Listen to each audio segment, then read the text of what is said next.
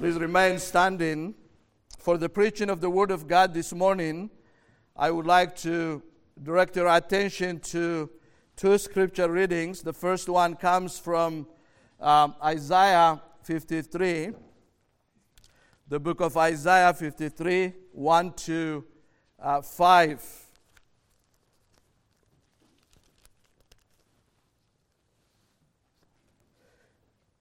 If you, have, if you are using the, uh, the church Bible, you will find it on page 780, Isaiah 55, 53, 1 to 5. This is uh, the prophecy from Isaiah concerning the suffering Messiah, the suffering Son of God, Jesus Christ our Savior. Who has believed what he has heard from us? And to whom has the arm of the Lord been revealed? For he grew up before him like a young plant and uh, like a root out of dry ground. He had no form of majesty that we should look at him, and no beauty that we should desire him. He was despised and rejected by men, a man of sorrows and acquainted with grief and, uh, and as one from whom men hide their faces, he was despised, and we esteemed him not. Surely he has borne our griefs and carried our sorrows, yet we esteemed him stricken, smitten by God, and afflicted. But he was pierced for our transgressions, he was crushed for our iniquities. Upon him was the chastisement that brought us peace, and his, with his wounds we are healed. Amen. Now turn to the Gospel of Mark, chapter 14, uh, beginning from verse 32 to 42. We'll continue um, our series in the Gospel of Mark this morning. And uh, that's where we will be this morning. Again, this is the Word of God. And they went to a place called Gethsemane. He said to, to his disciples, Sit here while I pray. And he took with him Peter and James and John and began to be greatly distressed and troubled. And he said to them, My soul is very sorrowful, even to death. Remain here and watch. And uh, going a little farther, he fell on the ground and prayed that if it were possible, that the hour might pass from him. And he said, Abba, Father, all things are possible for you. Remove this cup from me, yet not what I will, but what you will. And he came and found them sleeping and said to Peter, Simon, are you sleep, asleep? Could you not watch one hour? Watch and pray that you may not enter into temptation. The spirit is indeed willing, but the flesh is weak. And again he went away and prayed, saying the same words. And again he came and found them sleeping for their eyes were very heavy, and they did not know what to answer him. And he came the third time and said to them, Are you still sleeping and taking your rest? It is enough. The hour has come. The Son of Man is betrayed into the hands of sinners. Rise, let us be going. See, my betrayer is at hand. Let's pray. Our gracious and heavenly Father, through the preaching of your word this morning, would you remove any superficial understanding of your Son Jesus Christ from the mind and the heart of any one of us and give us the true understanding of the pain and the anguish and the depression of your Son Jesus Christ in Gethsemane and what all this means for us as believers. Oh Lord, help us as we hear your word this morning, that we would understand who, who Jesus really is, what his suffering and pain and sorrow means for us, but also to always watch and pray so that we also would not fall into temptation. In his name we pray. Amen. You may be seated. There are many things that uh, you and I, as Christians, needs to uh, avoid in uh, the Christian life. Of course, sin and unbelief are the main ones. Yes, God wants us to avoid, to uh, put, to put off, to kill uh, sin by the grace of God and, and unbelief. You remember Paul in Romans 8 13. For if you live according to the flesh, you will die. But if by the Spirit you put to death the deeds of the body, you will live. So, sin is one of those things that we need to uh, avoid in the Christian life. But relating to our text this morning, there are also two uh, dangers, two dangerous things that we really need to avoid from a Christian life. The first one, beloved, is a superficial understanding of Christ. We need to avoid that from our Christian life. I'll give you, I'll give you one example in Isaiah 53 3. Isaiah said about, about Jesus, he was, um, he was despised and rejected by men, a man of sorrows and acquainted with grief. Let me ask you this what does that mean for you?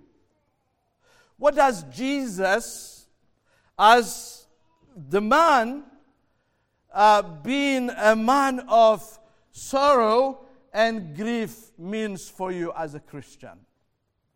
Do you just have a you know a superficial understanding of that, or you really, really understand what that means about Jesus? The second one that God wants us to avoid, according to our text this morning, is neglecting prayer. Jesus three times came to his disciples and he told them, Watch and pray, so that you would not enter into temptation, that you would not fall into sin. Watch and pray. And we see the disciples uh, sleeping three times that Jesus came to them. Our text this morning, beloved, we see in our text this morning, we see our Lord Jesus Christ in, uh, in Gethsemane. And this portion of the scripture teach us that those two uh, critical dangers must be avoided from our life as Christians. A super uh, superficial understanding of Christ and also uh, the neglect of prayer. They needs to, needs to be avoided from our Christian life. Now, as you can see from uh, the text before us, our Lord Jesus Christ, after he introduced the new supper, the, the Lord's Supper, and uh, participated in, uh, in the new supper with his disciples, after he warned them about what was coming, that they will fall away, that they will deny him, that they will uh, run away uh, because of fear. Uh, but nobody, you know, no one from the disciples believed that. Peter said, This is not going to happen in my life. And the other disciples followed Peter and said, No, this is not going to happen. So Jesus left them there and he brought them to the garden the Garden of uh, Gethsemane. And uh, uh, this garden, the Garden of um, Gethsemane, is uh, is a, a very um, important and um, um, um, historical place in the life and in the ministry of our Lord Jesus Christ here on earth. Um, Gethsemane means um, a place where people um, press um, olive um, fruits to make, uh, out, uh, to make oil out of them. So uh, Gethsemane uh, means to, uh, to, you know, to a place where uh, people would make oil from olive fruits. For our Lord Jesus Christ, it was a place of grief, number one. It was a place of prayer, number two. And it was a place of instruction and resolution in the life and in the ministry of our Lord Jesus Christ. I want all of us this morning to understand what happened in the Garden of Gethsemane and what we learn from it as believers a place of grief and sorrow for Jesus, for uh, the man Jesus, God in the flesh. Uh, Mark tells us, and they went to a place called Gethsemane, and he said to his disciples, Sit here while I pray. And he took with him Peter and James and John and began to be greatly distressed and troubled. And he said to them, My soul is very sorrowful, even to death. Remain here and watch. Now, he left the eight at the gate of the garden. He took the three, the leading um, apostles, Peter, James, and John, um, into the garden, far, you know, deep into the garden. They were not far from him. And he said to them, Sit and watch. And what do you learn from what Jesus told to Peter, uh, James, and John. They had um, something to learn.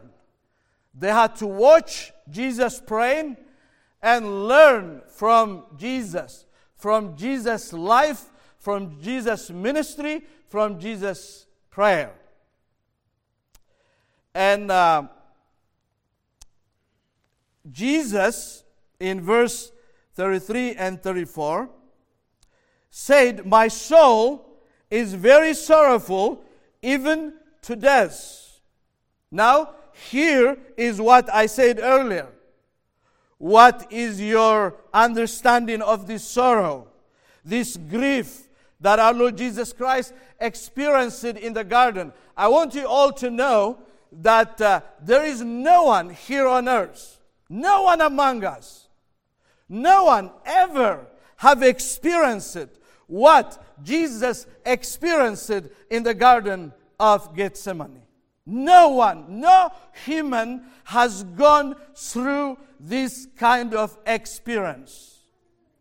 This sorrow, this grief that Jesus experienced in the Garden of Gethsemane was a transcendent pain, sorrow, and grief. You will never understand this pain and this sorrow fully in your Christian life. It was so deep. It was so torturing. It was so depressing.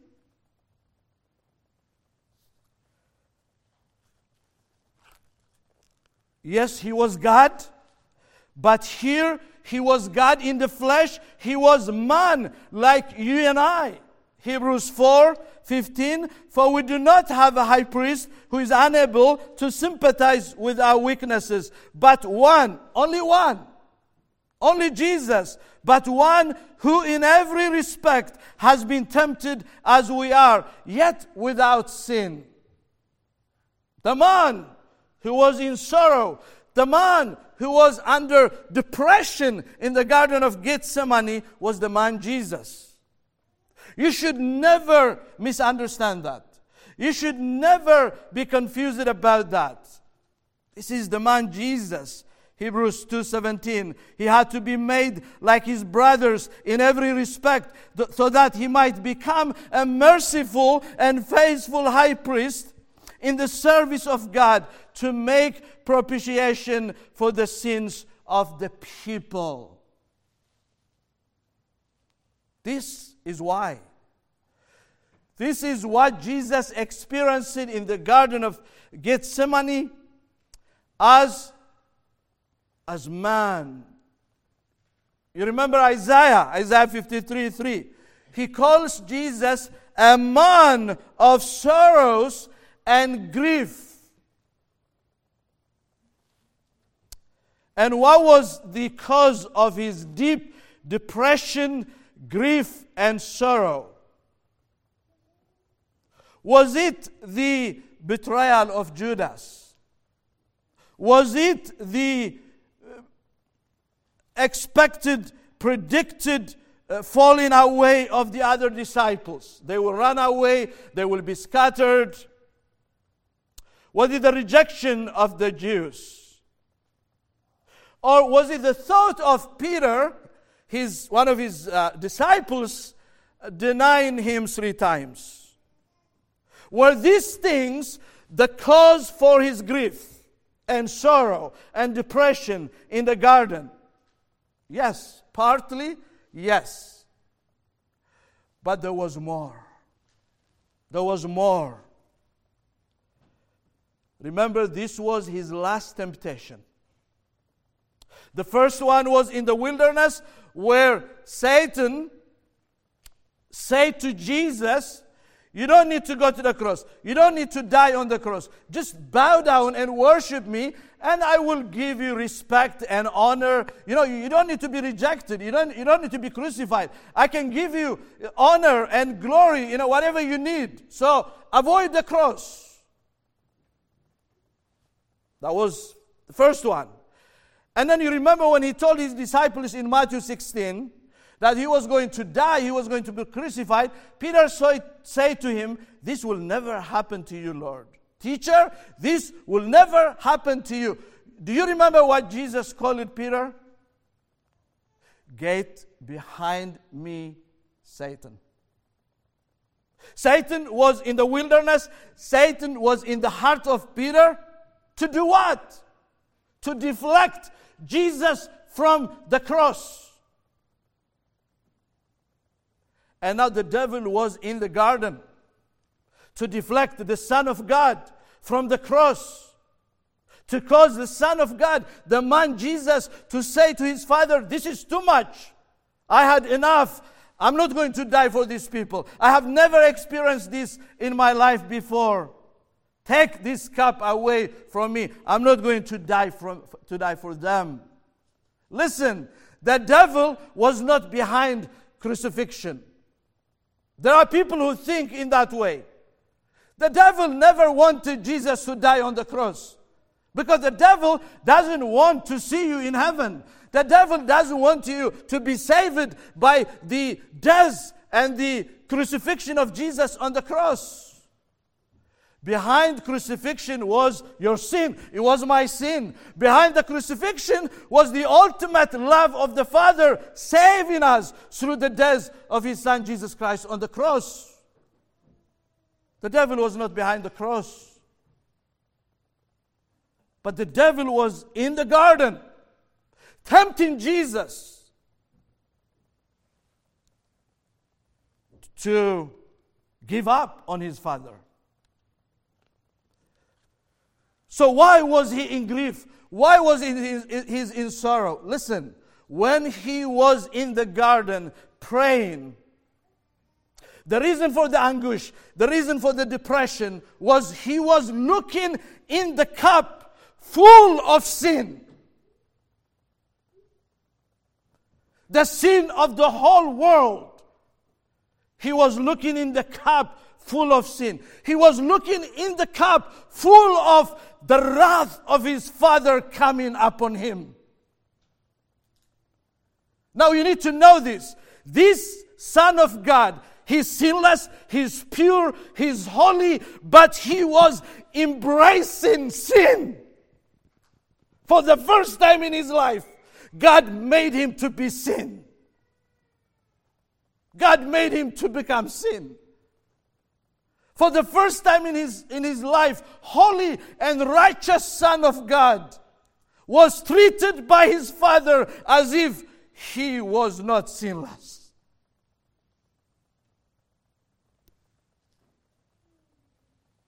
Do you see how ugly sin is? Do you see how much you and I must hate sin? Sin that brought the Son of God under this kind of sorrow, grief, and depression.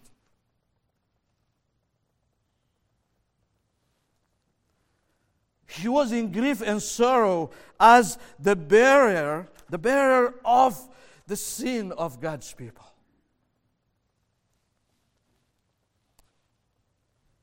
That was the reason, you see. 2 Corinthians 5:21 For our sake he made him to be sin who knew no sin so that in him we might become the righteousness of God.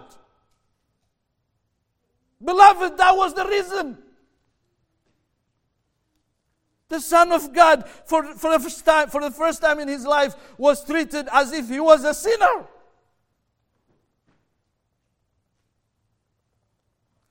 Isaiah 53 6 and the Lord has laid on him the iniquity of us all.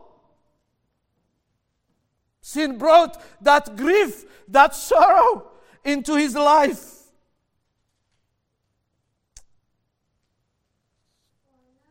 Mark 10:45 Jesus himself said the son of man came not to be served but to serve and to give his life as a ransom for many. That was the reason. You need to understand why this grief, why this sorrow in the garden. But then, secondly, we come to the garden being a place of prayer. How did Jesus handle his sorrow and depression? Now, the question shouldn't be why was he depressed? Well, you know, you sometimes hear this expression, even from, for Christians. For a Christian to feel depressed, for a Christian to be under depression, it's sin. Number one, it's unbiblical. Number two, it's a lie. Look at Jesus. He was depressed. He was in anguish. He was in pain. The question, the question is not can a Christian be depressed? The question is how should a believer handle depression? How did Jesus handle depression? He prayed. How did Jesus handle depression? He relied on his Father. How did Jesus handle depression in his life? He didn't sleep. He was awake, watchful, and he was praying a lesson for you and I. You, just need to run to God in prayer, brothers and sisters in Christ. If you are going through a time of depression, anguish, and pain and sorrow, run to God in prayer. Be like Jesus. Use the means of grace that we call prayer. Do not neglect it. But now our focus is on Jesus. You see, Jesus, how did he respond to his depression? In verse 35, listen to, uh, to Mark. And going a little farther, he fell on the ground and prayed that if it were possible, the hour might pass from him. And he said, Abba, Father, all things are possible for you. Remove this cup from me. Not, yet not what I will, but what you will. So, the first thing I want you to learn here is Jesus, in times of depression, sorrow, and grief, he prayed. He used that means of grace as the mediator, as the God man, to teach us, for us to learn from him. Many Bible scholars they, they agree that when Jesus was praying in the Garden of Gethsemane, he used Psalm 42 and Psalm 43. And in those Psalms, uh, you have this prayer Why are you cast down, O my soul? And why are you in turmoil within me? Hope in God, for I shall again praise him, uh, my, my, my God and my salvation. He was depressed, he was in anguish, he was in pain. But he kept reminding himself in the midst of his pain and depression and anguish, he was calling upon his father. He was relying on his father. Not only that, he also submitted, his, he, submitted himself to the will of the Father completely, fully. Now, notice his prayer. First, he said, Abba, Father. Abba in Aramaic is Father. Now, learn from Jesus, brothers and sisters in Christ. He was in this transcendent pain, anguish, and grief. But those sorrows and griefs and de- time of depression did not take him away from his father, from the love of his father. He still loved his father. He even called him Abba, Father. It's, it's, this is a, a language of affection, closeness. Yes, I'm in pain. Yes, I'm suffering. But you're still my father. Do you pray in that way when you are depressed? Do you pray in that way when you are helpless? When you are going through a time of temptation and crisis in your Christian life, do you call God Abba, Father?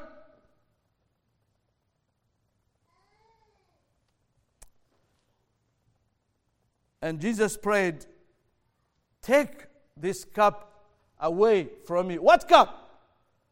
Cup full of sin, cup full of God's wrath.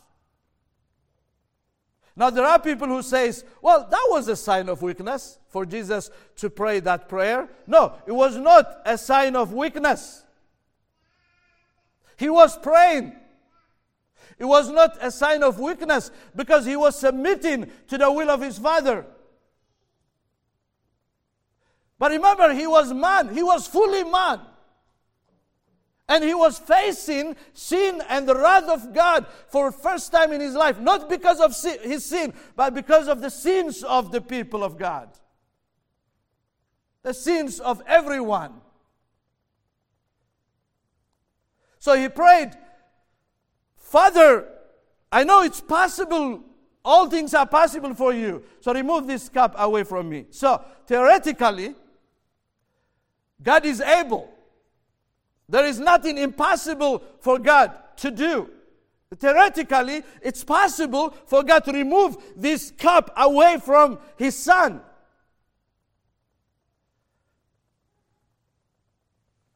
But in, in, in, in, a, in actual sense, the Father is not going to do that.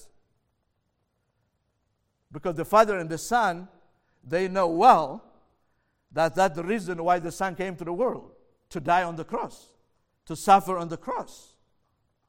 And Jesus knew that. You, you remember from the Gospels where Jesus said, My will is my my my my my um,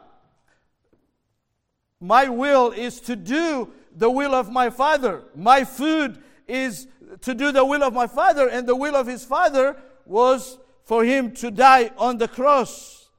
In John 12 27, now is my soul troubled. And what shall I say, Father? Save me from this hour. But for this purpose I have come to this hour. He was not contradicting with himself. He was entrusting himself in the hand of his father. And listen to what he said in the conclusion of his prayer. But, Father, not my will, but your will would be done. He submitted to the will of his Father completely, fully, and willingly. He died for you on the cross willingly. No one forced him. It was not against his will. He was not a victim on the cross. He was the Lamb of God who died for the sins of the elect willingly.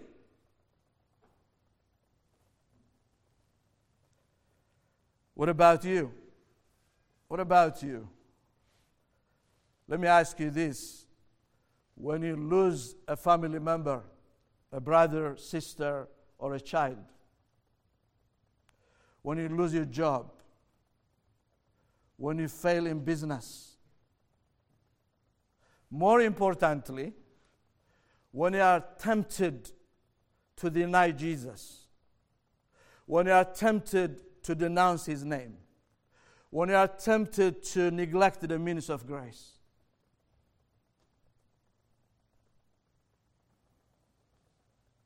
Do you pray? And do you say to God, Your will, not my will? Like Job, but also like Jesus. Are you that kind of Christian? Are you that kind of believer? I know, I know some of you have lost your beloved ones. Do you still love God? Do you sometimes become angry at God for your loss? Or you always say to God, Your will, not my will. You still, God, I love you. Abba, Father, I submit my all my things to you completely.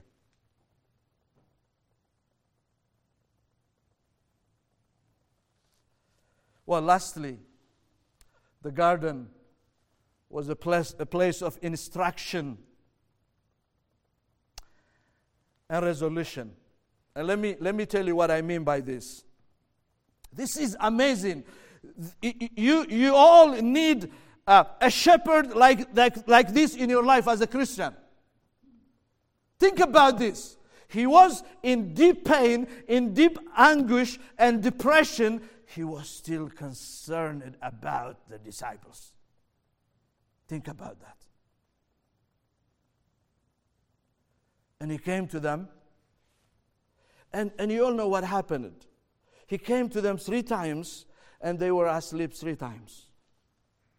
And the reason why they were, they were sleeping, Luke tells us they were sleeping because of fear. You know, fear brought sorrow into their hearts and they were sleeping. It was not, you know, because they had heavy dinner and they couldn't sleep. That was not the reason. The reason was fear. The reason was sorrow. So, when you are sorrowful, you sleep or you pray. Three times they were sleeping. And Jesus told them from the beginning, Jesus told them, Watch and pray so that you will not fall into temptation. Beloved, remember we have this great high priest who lives to intercede on our behalf. His prayers helps us. His prayers protects us. His prayers preserves us in the grace of God. That's true. But the same high priest tells us to watch and pray. What does that mean? Even as Christians, even as believers, we will be tempted. We will be tempted to, to deny him. We'll be tempted to denounce his name. We'll be tempted to commit sin in our life and break his, break his law. We will be tempted in the Christian life.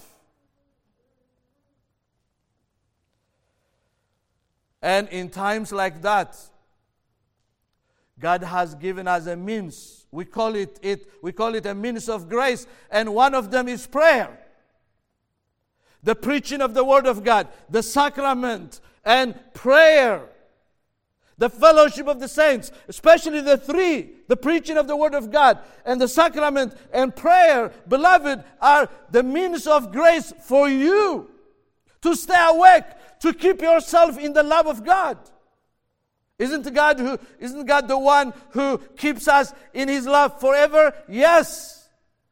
But as you go through your journey as a Christian here on earth, you also have a responsibility to use this means of grace, prayer, to keep yourself by God's grace in the love of God. That's your life of sanctification. That's your life of prayer. Jesus told them, Watch and pray so that you will not fall into temptation. But three times, beloved, they were asleep. How often do you pray? How often do you pray? Do you consider yourself as a Christian, a praying Christian? Private prayer, corporate prayer. Are you a prayer warrior? I'm asking you on behalf of Christ. This morning, are you a prayer warrior? Do you pray or you neglect prayer? You neglect prayer as a means of grace. Well, they neglected it. And they learned their lesson in a hard way. They failed. They ran away. They denied Jesus. They were scattered.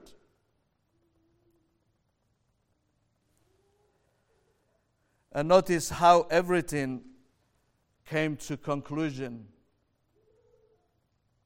Are you still sleeping and taking your rest? Listen to Jesus. It is enough. The hour has come. The Son of Man is betrayed into the hands of, of sinners. Rise, let us be going. See, my betrayer is at hand. Jesus was not saying, I had enough, you know, I have I've shown you everything, I have done everything for you, it's enough, you know, I, I can't do anything, you know, for you anymore. You know, you, you are in your own, I don't care about you. That's not what Jesus was saying. What Jesus was saying, even in Luke, rise up, pray, but it's time for me to go to Jerusalem, to go to the cross and die for my people. See the re- resolution. He prayed and then he resolved to go to the cross and die for you. Now, let me show you the beauty of the gospel, beloved. In the first garden, your father, Adam, failed you. In the first garden, the first man, Adam, failed. In the second garden, the Garden of Gethsemane, the second man, Jesus, succeeded on your behalf. He didn't fail. He said, I will go and die for the sheep. So let me ask you this do you still have a superficial understanding of Jesus? I hope this message has shown you who Jesus is and why he was in grief and pain in the garden. But also, it's my hope and prayer that you'll always watch and pray. That you all, by God's grace, would become praying Christians, praying believers. Let's pray. Our Father and our God, Lord, thank you for the gift of your Son, Jesus Christ, the one who died for us on the cross, the one who suffered for us on the cross, the one he, who went through that time of sorrow and grief in the Garden of Gethsemane. O oh Lord, help us to heed his instruction Help us to watch and pray, to always say, Abba, Father, your will, not my will. Help us to submit ourselves to the will of our Heavenly Father completely and willingly. We pray in Jesus' name. Amen.